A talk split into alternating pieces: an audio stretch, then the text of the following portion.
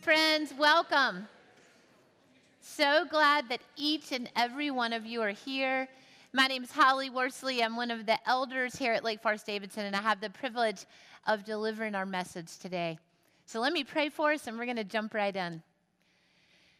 Dear Father, I'm so aware that we have all carried things in here this morning. Um, some of us have carried joys and hopes and excitement about this time of year, and some of us have carried in tremendous burdens. Lord, I, I love about you, and I thank you that you're the kind of God that uses your word and your story to meet each of us individually exactly where we are today. And I pray and ask, Father, that you would use the truth of your word in this time that we are together, that your Holy Spirit would speak directly into the hearts of my friends, that you would encourage us, that you would strengthen us, and that you would make us more the people that you have created us to be. And we ask that in the mighty name of Jesus. Amen. Well, friends, the moment that we will celebrate this morning, God has been pointing to since the third chapter in his Bible. He's been, he's been pointing towards it since the third chapter. Literally, all throughout God's Old Testament story, He's been pointing, He's been prophesying, He's been predicting, He's been communicating, He's been saying, I'm coming. The rescuer is coming, the deliverer is coming, I'm coming for you. He told King David, he said, David, David was the great king of Israel that united all of the tribes of Israel into one kingdom. He said, David, from your family will come a child. A child will be born from your descendants, and he will be the king of Israel. His throne, though, will last forever. That child will be the rescuer, the deliverer that will reunite God's people with God the Father.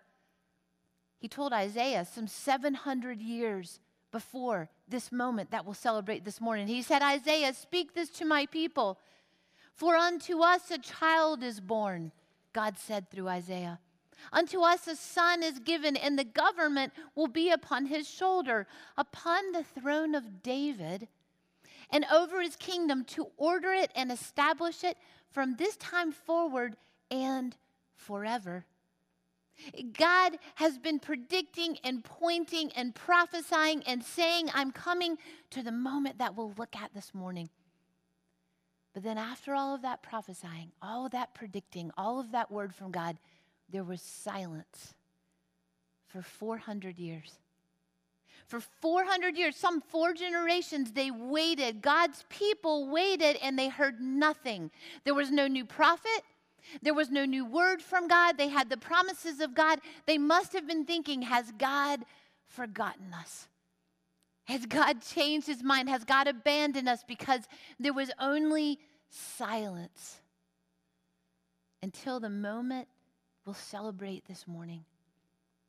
God would send his mighty angel, Gabriel, to two very different people to announce the coming of two very special babies. Gabriel would first appear, Gabriel would first appear to a man named Zechariah. Zechariah was married to a woman named Elizabeth, and they were, um, they were faithful, God fearing people. The Bible doesn't say it, but Jewish tradition has it that Zechariah was in his early 90s, and Elizabeth was in her late 80s by this time. And they lived their entire life faithful to God, loving God, but longing for a child that God had never given them. This is what Luke says about this couple. Both of them were righteous in the sight of God. They were observing all of God's commands and decrees blamelessly. But they were childless because Elizabeth was not able to conceive, and they were both very old. I love the way that, God, that scripture speaks. They were godly people who love God, and they were old people. I mean, these, these, they're, they're well along. Understand the picture that we're dealing with here. Zechariah actually, in the culture and even in the rabbinical culture, in the, in the priesthood, would have been encouraged to take another wife I mean, he would have been pushed his whole life to take another wife because if he died, there was no son to give his possessions to, no son to give his inheritance to, and his name, his family name would end. And so there would have been a lot of pressure culturally for him to take another wife. And this godly man said, No, I will love this woman and I will love God the Father and I will live with this huge disappointment in my life. I will live with this enormous longing in my life, and I will just carry that. And so, Zechariah and Elizabeth are setting up the beautiful pattern of God. And here's God's, here's God's pattern all throughout that Old Testament story, all throughout the story that's pointing to this moment. Here is who God has always been, and here is who He still is today. God's pattern is this He likes to come into situations that seem unfixable and to use people that seem unusable. God is at His very best in situations that seem absolutely unfixable and to use people that seem completely unusable. That is our God, our Father. So it's been 400 years since the Israelites were in the land of Canaan, the, the land that God gave them, that God helped them battle and take. And they've been in the land 400 years now, and now they're a great nation. And there was one tribe of the 12 tribes that became Israel. It was the tribe of Aaron, and any male born into the tribe of Aaron was to be a priest for the nation of Israel. And so Zechariah was from the tribe of Aaron. He was a priest, but he was one of 20,000 priests in Israel now.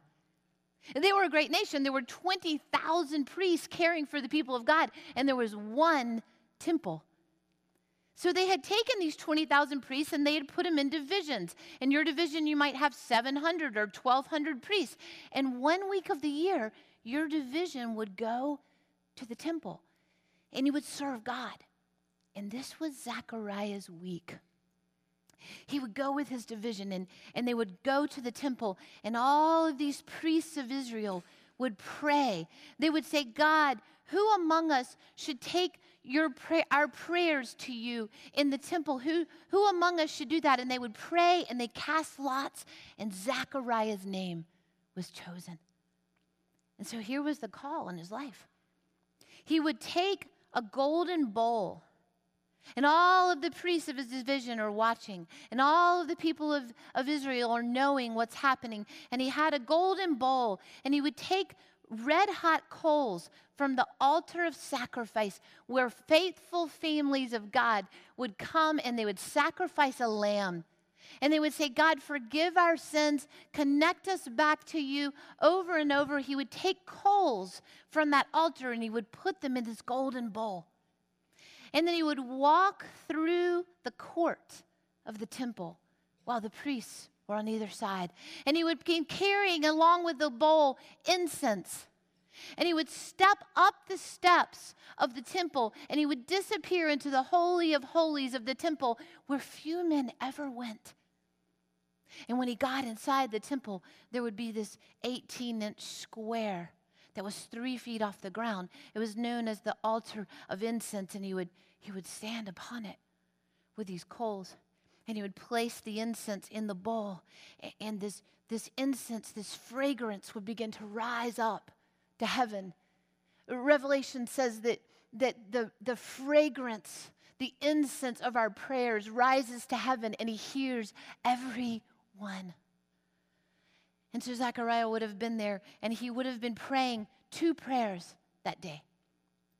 One of the prayers would have been God, help Israel, help your people to be faithful.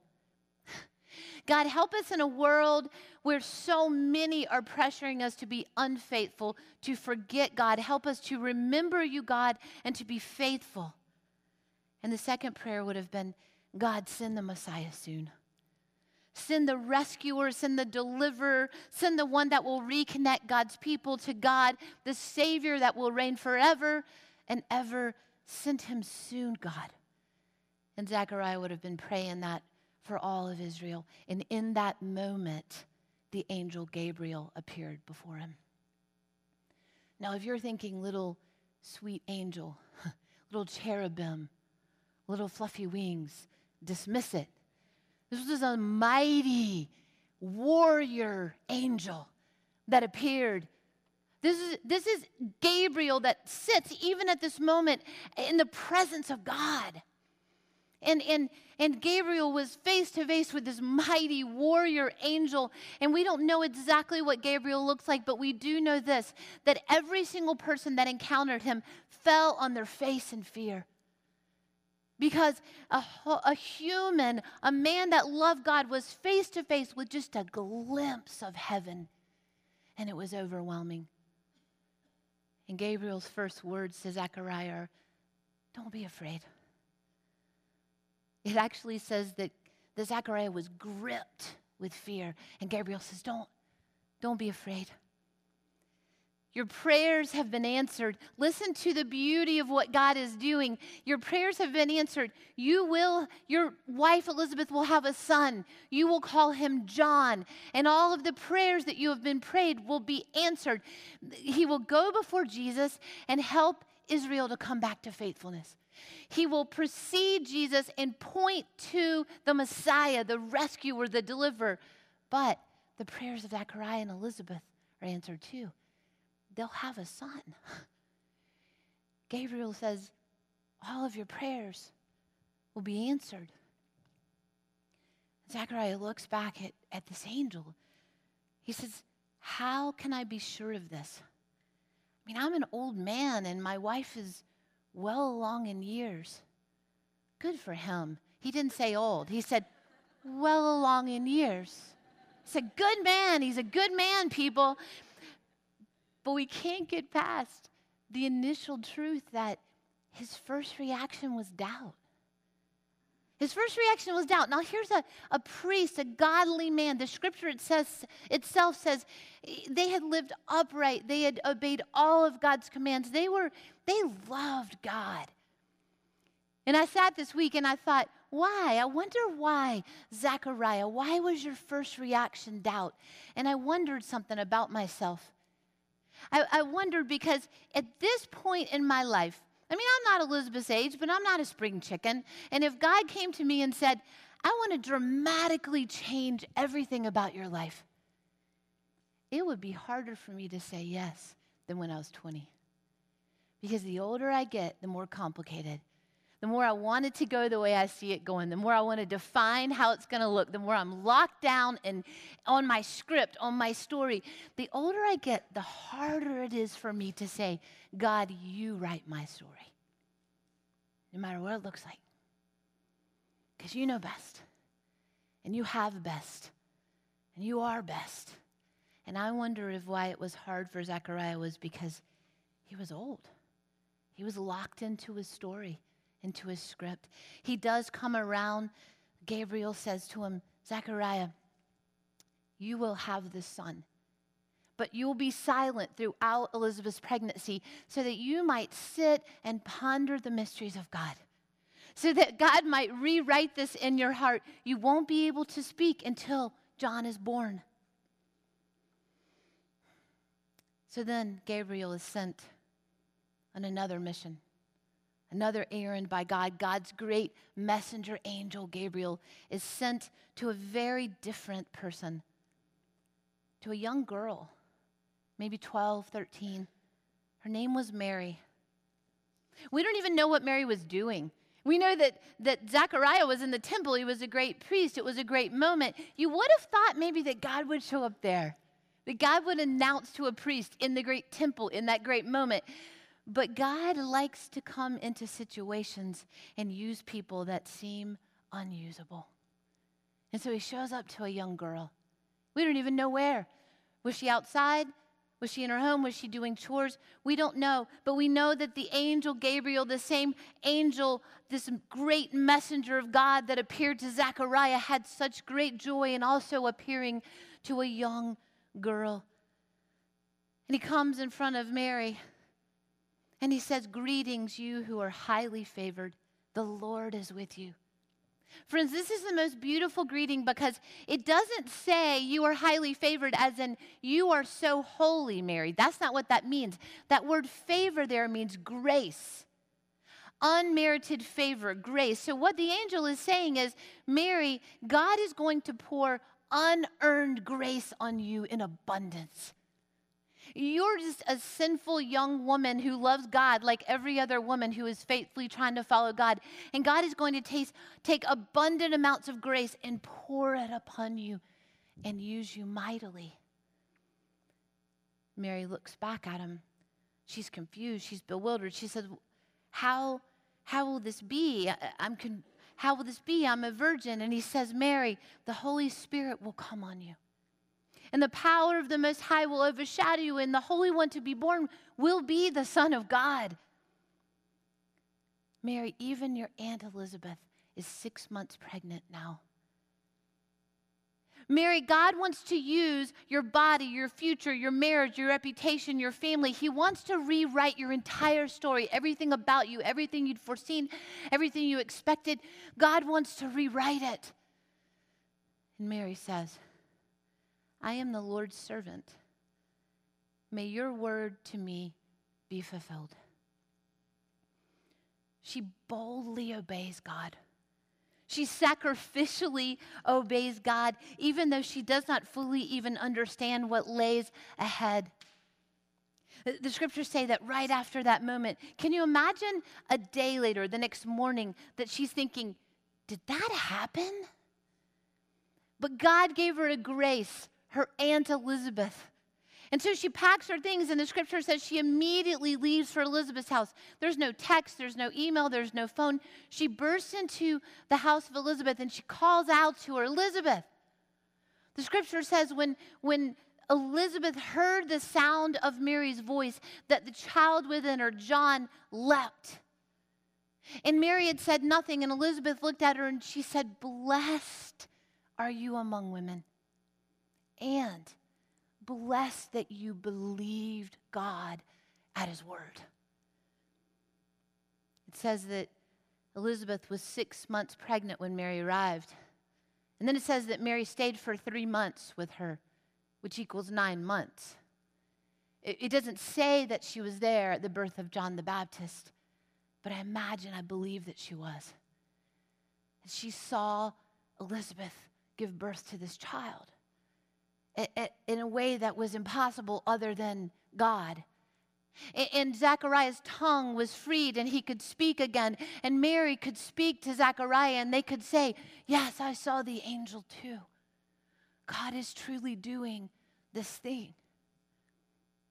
And they could talk and they could pray and she could go back into what she was going to have to go back into with the strength that she would need, with the belief that she would need. Because when Mary said to God, I am the Lord's servant, may your word to me be fulfilled. That meant two things, friends, and it means the same two things to us when we say it. It meant unspeakable joy, but obedient sacrifice. It means both. And if we lose either one, we've lost the true meaning of it. Obedient joy and unspeakable sacrifice. Mary experienced unspeakable joy. God had been saying to his faithful people all throughout time, I'm coming. I'm coming for you. I will bring a Messiah. I will bring a rescuer. And she was allowed to carry that child. She was allowed to participate in the greatest miracle other than the rising of Christ that we have ever known. She was allowed to hold that baby she was allowed to raise that baby. That was unspeakable blessing, unmerited grace poured out in her life. It was unspeakable joy. But do not miss that it was also great obedient sacrifice. Because Mary had to travel back and talk to Joseph. She was legally his wife. They said he, she was engaged to him. We would use the word engaged. And he was, that meant she was legally his wife, although she wasn't living with him yet. And so she had to say to Joseph, I'm with child. And we know that Joseph didn't believe her at first. Would you?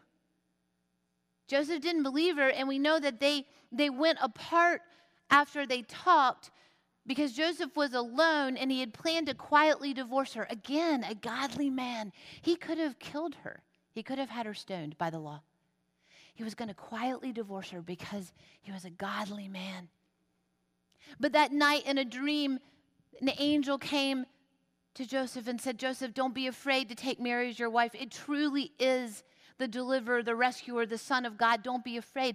And that godly man woke up the next morning believing this dream, which is always the way God would speak to Joseph. And he obediently went directly to Mary. And he took her to her home and he provided for her and he protected her. He did not know her as his wife until after Jesus was born, but that godly man took her in. We know that Joseph didn't believe her at first. We know that they lived in a small town called Nazareth. Have you ever lived in a small town? People talk. The people of Nazareth could count. They could count the nine, and Mary's months didn't add up. So we know that Mary lived under the stigma of being unfaithful. Understand, she was doing maybe one of the most incredible things that the Lord has asked anyone to do, and she would live her life under the stigma of being a woman who was unfaithful. We know that Caesar, who was over all the Roman Empire, he could have cared less about the Jewish people as long as they didn't cause any trouble and they paid their taxes like everybody else. That Caesar decided he wanted to count the heads in his Roman Empire so that he could properly tax them. And so, in Mary's ninth month of pregnancy, Caesar put out an edict to his entire Roman Empire that you have to go to the town of your father's heritage both Mary and Joseph were of the heritage of David, of the line of David. They were descended from King David, and so they had to go to the city of David, Bethlehem. And so understand, in your nine months, I've carried five children and I have four precious children here on this earth. And here's where you are in your ninth month your ankles are swollen, you ache, okay? Your body is so large, you will do anything to get rid of this child that is within you. I mean, have, bring them into the world, right? You're done. You're over it. You're ready to deliver. And here's what you also are you want everything to be perfect, okay? The nursery, the things for the child, the whole environment, how it comes. I mean, you have this like hyper mom thing going that it's got to be just right. And your husband is doing all the wishes that you have and so are probably everybody around you. She had those desires. She had those aches and pains. God, God sent them on a 90 mile journey, a four day journey at nine months pregnant. They had to be thinking, God, did we do something wrong? Did we, did we mess up somehow? Why, why are we going to Bethlehem? What is going on? They had to be confused. And where she wanted everything to be just right and calm and perfect, there were crowds and it was loud, and it was busy, and it was foreign, and it was chaos. We know that her family wasn't there for the birth of her first child. We know that there were no women around her that had delivered many, many babies. We know that it was Mary and a young man named Joseph who had likely never seen a baby born. And they were in a cave because they couldn't find anywhere else for this child to come. And we know that seemingly unannounced and unseen was born to a young, frightened couple, the Savior of the world. The King, the rescuer, the one who would reconnect God's people to God, was born. We know that Mary was the only person in the history of the world that saw both Jesus come into the world and stood at the foot of the cross when he left this world. She was the only one. We know that this pierced her heart and her soul as a mother. What must Mary have been feeling when she first believed the resurrection? What must Mary have been feeling? Friends, when we say, Lord, I'm your servant, may your words to me be fulfilled.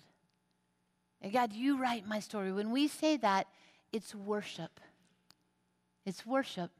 I don't know what you think of when you think of worship. Maybe you think of music or you think of church. I don't know what first comes to your mind, but I want you to hear in this Advent season that when we say, God, you write my story, that's worship. And we love, one of the things we love the very most about Lake Forest Davidson is that in this room this morning are people that are in all different places with God. Eh, that we celebrate that there are people that barely had the courage to walk in here today to consider that God might want to write your story, that God might want to lead your life, that God would forgive everything you've ever done and everything that you hide and you can't express because He loves you exactly where you are and He wants to start with you right where you are. And so, if there are some of you in this room this morning, that just want to say, God, I am willing to crack my heart just a tiny bit to consider that you're real, that you want to lead my life, that you love me endlessly. I want you to hear me say, I want me, you to hear me clearly. That's worship. That's worship. If there are some of you that need to confess this morning, God, I know that following you will be both unspeakable joy and obedient sacrifice. If some of you need to confess and say, God, right now, all I'm feeling is the sacrifice part. All I'm feeling is the hard part. And I'm given out of strength, God, and I need you to show up. Praying that prayer to God is worship. That's worship. Some of you might be considering for the very first time that, that you know what?